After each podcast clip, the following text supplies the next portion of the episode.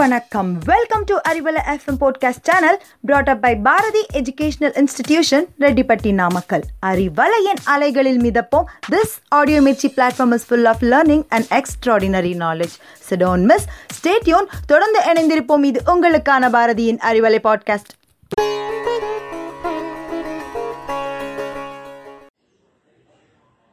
அனைவருக்கும் வணக்கம். பொதுவா ஒரு மணி நேர உரையை விட ஒரு சின்ன கதை பல பேரோட வாழ்க்கையில பல நல்ல மாற்றங்களை ஏற்படுத்தியிருக்கு. அந்த வகையில இன்னைக்கு நம்ம ஒரு சின்ன கதை தான் பார்க்க போறோம். வழக்கம் போல தன்னோட மீன்பிடி தொழிலுக்காக ஒரு மீனவன் காலையில கடற்கரைக்கு கிளம்பி வராரு. வந்த இடத்துல ஒரு இளைஞன் ரொம்ப சோகமா உட்கார்ந்துட்டு இருக்கிறத பாக்குறாரு. சோகமா உட்கார்ந்துட்டு இருக்க அந்த இளைஞன் கிட்ட போற இந்த மீனவன் என்னப்பா என்ன ஆச்சு? ஏன் இப்படி சோகமா இருக்க? உனக்கு என்ன பிரச்சனை? அப்படின்னு சொல்லி கேக்குறாரு. இவர் கேட்ட மாத்திரமே அந்த இளைஞன் தொழில் குடும்பம் கடன் தனக்கு இருந்த அத்தனை பிரச்சனைகளையும் மடை திறந்த வெள்ளம் மாதிரி கொட்டி தீக்கிறான். இந்த மீனவனோட சந்தேகம் இப்போ உறுதியாயிருச்சு. இவன் வாழ்க்கைய வெறுத்து போய் தான் வாழவே விருப்பம் இல்ல தான் வாழவே தகுதி இல்லாதவன் அப்படின்னு சொல்லிட்டு இந்த கடற்கரையில இருக்கக்கூடிய ஆபத்தான பகுதியில வந்து உட்கார்ந்துட்டு இருக்கான் அந்த மீனவன் எப்படியாவது இவனை டைவர்ட் பண்ணிடணும் இவனோட அந்த முடிவுல இருந்து நம்ம இவனை மாத்திரணும் அப்படின்னு சொல்லி நினைச்சு தம்பி என் கூட நடுக்கடலுக்கு மீன் பிடிக்க நீ வரியா? அப்படின்னு சொல்லி கேக்குறாரு. உடனே அந்த இளைஞன் சரி நான் வரேன் அப்படின்னு ஒத்துக்கிறான். இப்போ அந்த இளைஞன் அந்த மீனவன் மீனவரோட நண்பர்கள் எல்லாரும் சேர்ந்து மீன்பிடி படகுல நடுக்கடலுக்கு தன்னோட பிரயாணத்தை ஆரம்பிக்கிறாங்க மீன் பிடிக்கிறதுக்காக. நடுக்கடலுக்கு போன உடனே மீனவர்கள் எல்லாம் மீன் பிடிக்க ஆரம்பிக்கிறாங்க. அந்த நடுக்கடலையும் மீனவர்களையும் அந்த கடலினுடைய சத்தத்தையும் பாக்குற புதுசா பாக்குற அந்த இளைஞன் ரொம்ப ஆச்சரியமா பாக்குறான் எல்லா விஷயத்தையும். இது ஒரு பக்கம் போயிட்டு இருக்கும்போது திடீர்னு எதிர்பாரா விதமா நடுக்கடல்ல ஒரு புயல் ஒரு சூறாவளி புயல் ஒண்ணு உருவாகுது. அந்த சுழல் காற்றோட வேகம் இந்த படக ஒரு பக்கமா சாய வைக்குது. மீனவர்கள் யாரும் இதை கண்டு எந்த பயமும் இல்லாம அவங்க பாட்டுக்கு அவங்க வேலையை பாக்குறாங்க ஆனா இந்த இளைஞன் இதுல ஒரு வேடிக்கை என்னன்னா வாழவே விருப்பம் இல்லாம இந்த கடற்கரைக்கு வந்த அந்த இளைஞன் எப்படியாவது நம்ம உயிரோட கரைக்கு தப்பிச்சு போயிடணும் அப்படின்னு பிரார்த்தனை பண்ண ஆரம்பிக்கிறான் இறைவன் கிட்ட. ஒரு பக்கமா சில மணி நேர போராட்டத்துக்கு அப்புறம் இந்த க இந்த கப்பல் என்ன ஆகுது இந்த படகு என்ன ஆகுது அப்படின்னா அந்த கரையை நோக்கி திரும்ப போக ஆரம்பிக்குது. இந்த மீனவர்கள் எல்லாம் திரும்ப தன்னோட மீன்பிடி வேலையை தொடங்க ஆரம்பிக்கிறாங்க. இந்த நேரத்துல தான் அந்த இளைஞனுக்கு ஒரு மிகப்பெரிய சந்தேகம். அந்த சந்தேகத்தை உடனே அந்த மீனவன் கிட்ட கேட்கணும்னு நினைக்கிறான். என்ன சந்தேகம்? மீனவன் கிட்ட போய் கேக்குறான் வாழவே விருப்பம் இல்லாம தான் நான் இந்த கடற்கரைக்கு வந்தேன். ஆனா எனக்கே இந்த சுழல் காற்ற பார்த்த உடனே மனசு ஒரு நிமிஷம் பதபதச்சு போயிருச்சு. எப்படியாவது உயிரை காப்பாத்திக்கணும்ன்ற எண்ணம் வந்துருச்சு. ஆனா தினம் தினம் உணவுக்காக உயிரை பணைய வச்சு நீங்க இந்த நடுக்கடலுக்கு மீன் பிடிக்க வரீங்க உங்களுக்கு இந்த புயல் காத்த பார்த்து கொஞ்சம் கூட பயம் வரலையே எப்படி? அப்படின்னு சொல்லி தன்னோட சந்தேகத்தை கேக்குறான். இத கேட்ட உடனே அந்த மீனவன் சிரிக்கிறாரு. சிரிச்சிட்டு பதில் சொல்லாம கேள்வி கேட்கிறாரு அந்த இளைஞனை. ஏன் தம்பி இந்த கடல்ல இருக்கக்கூடிய அலையை என்னால கட்டுப்படுத்த முடியுமா? அப்படிங்கிறாரு. அந்த இளைஞன் முடியாதுன்னு சொல்றான். சரி இந்த காற்றை என்னால் கட்டுப்படுத்த முடியுமா அப்படிங்கிறார். அந்த இளைஞன் இல்லைன்னு சொல்றான். சரி இந்த புயலையாவது என்னால கட்டுப்படுத்த முடியுமா அப்படிங்கிறாரு முடியாது அப்படிங்கிறான். இந்த கடல் அலைகளை என்னால கட்டுப்படுத்த முடியாது இந்த சுழல் காற்றை என்னால கட்டுப்படுத்த முடியாது இதுல வரக்கூடிய புயலையும் என்னால கட்டுப்படுத்த முடியாது தம்பி. ஆனா இந்த படகை என்னால மட்டும்தான் கட்டுப்படுத்த முடியும். இந்த படகை இயக்கிற இந்த கைகளை என்னால மட்டும்தான் கட்டுப்படுத்த முடியும். இவ்வளவு ஏன்? அடிக்கிற காத்துல என்னோட படகு கவிழ்ந்து போனாலும் என்னுடைய மூச்சை என்னால கட்டுப்படுத்த முடியும். அதன் மூலமா நீந்து என்னால கரை சேர முடியும். இப்படி என் கட்டுப்பாட்டுல இல்லாத விஷயத்த பத்தி நான் என்னைக்குமே பயந்தது கிடையாது. என்னால எதை கட்டுப்படுத்த முடியுமோ அதன் மீது மட்டும்தான் நான் கவனம் செலுத்துவேன் அப்படின்னு சொல்லிட்டு இந்த மீனவர் சத்தம் இல்லாம கிளம்புறாரு. இந்த இளைஞன் இவரோட பதில கேட்டுட்டு ஏதோ தன்னோட வாழ்க்கைக்கு தேவையான ஒரு மிகப்பெரிய பாடத்தை உணர்ந்தவனா பிரமிப்போட அந்த இடத்துல நிக்கிறான்.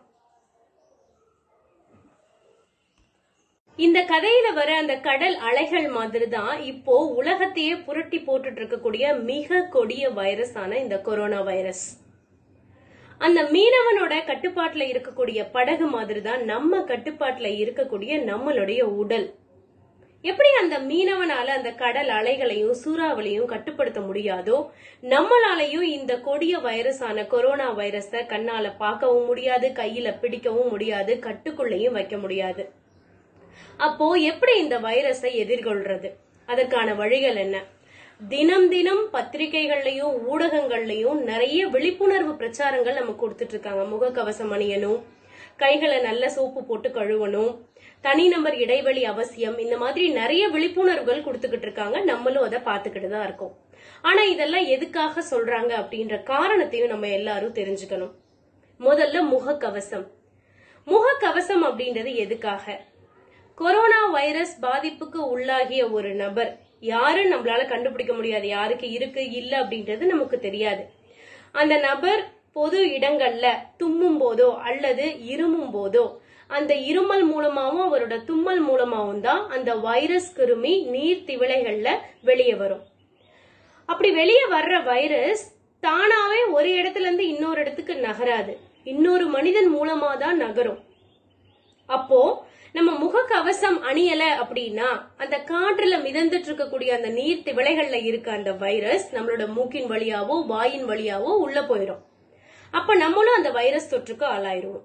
அதை தவிர்க்கிறதுக்காக தான் முகக்கவசம் அணியணும் அப்படின்னு சொல்லி சொல்றாங்க.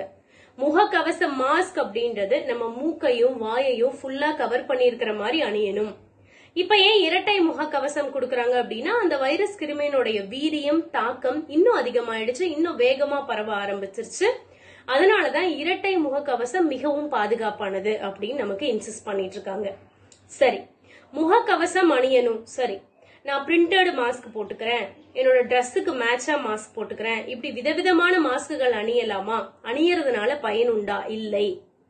N ninety five mask and surgical மாஸ்க்னு சொல்லப்படுற அந்த blue colour mask and N ninety five mask அணியறது தான் தொண்ணூத்தி ஐந்து சதவிகிதம். நம்மள அந்த வைரஸ் தொற்றுல இருந்து காப்பாத்தும். ஏன்னா அந்த மாஸ்க் தொண்ணூத்தைந்து சதவிகிதம் கிருமிகளை ஃபில்டர் பண்ணி நமக்கு கொடுக்கும். மற்ற மாஸ்க்குகள் எல்லாமே அதனுடைய எஃபிஷியன்சி மிகவும் குறைவு. அதனால நம்ம ஃபேன்சிக்கும் ஆடம்பரத்துக்கும் ஆசைப்பட்டு ஃபேன்சியா விதவிதமான மாஸ்க்குகள் அணியாம எது நமக்கு ஆரோக்கியமானதோ அந்த மாதிரியான மாஸ்க் அணியணும். ஒண்ணு. ரெண்டாவது தனி நபர் இடைவெளின்னு சொல்றாங்க. எதுக்காக? நான் மாஸ்க் போட்டிருக்கேன். ஆனா நான் தொற்று உள்ள மனிதர் இருமும் போதோ தும்மும் போதோ கிட்ட நிக்கிறேன் அப்படின்னா நம்ம உடல்ல இருக்கக்கூடிய துணிகள்லயோ இல்ல நம்ம கைகள்லயோ இல்ல நம்ம எடுத்துட்டு போற பொருள்கள்லயோ அந்த வைரஸ் கிருமி பரவலாம். மேல படலாம். அதனாலதான் யாரா இருந்தாலும் ஒரு நார்மலா இருக்கக்கூடிய பர்சனா இருந்தாலும் வெளியிடம்னு போயிட்டாலே ஒருத்தங்க கிட்ட இருந்து குறைஞ்சது ஆறு அடி தூரமாவது நம்ம மெயின்டைன் பண்ணணும். நம்ம ஒரு அடி தள்ளி நிக்கிறதுக்கே ரொம்ப சலிச்சுக்கிறோம். ஆறு அடி தொலைவிலையாவது நம்ம நிக்கணும். அப்பதான் அந்த வைரஸ் கிருமி நம்மள ஈஸியா வந்து அடையாது. ரெண்டாவது.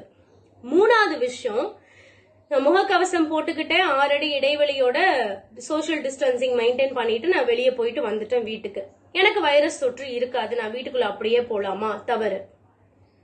நம்ம முகத்துல நம்ம வாயில நம்மளோட மூக்குல அந்த கிருமி போகாது சரி. நம்ம தூரமா நிக்கிறோம் சரி. ஆனா அந்த கிருமி ஆல்ரெடி இருக்கக்கூடிய பொருட்களை நம்ம தொற்றுக்கலாம் இல்ல நம்ம வாங்கிட்டு வர்ற பொருட்கள் மேல அந்த வைரஸ் கிருமி இருக்கலாம். நமக்கு தெரியாது.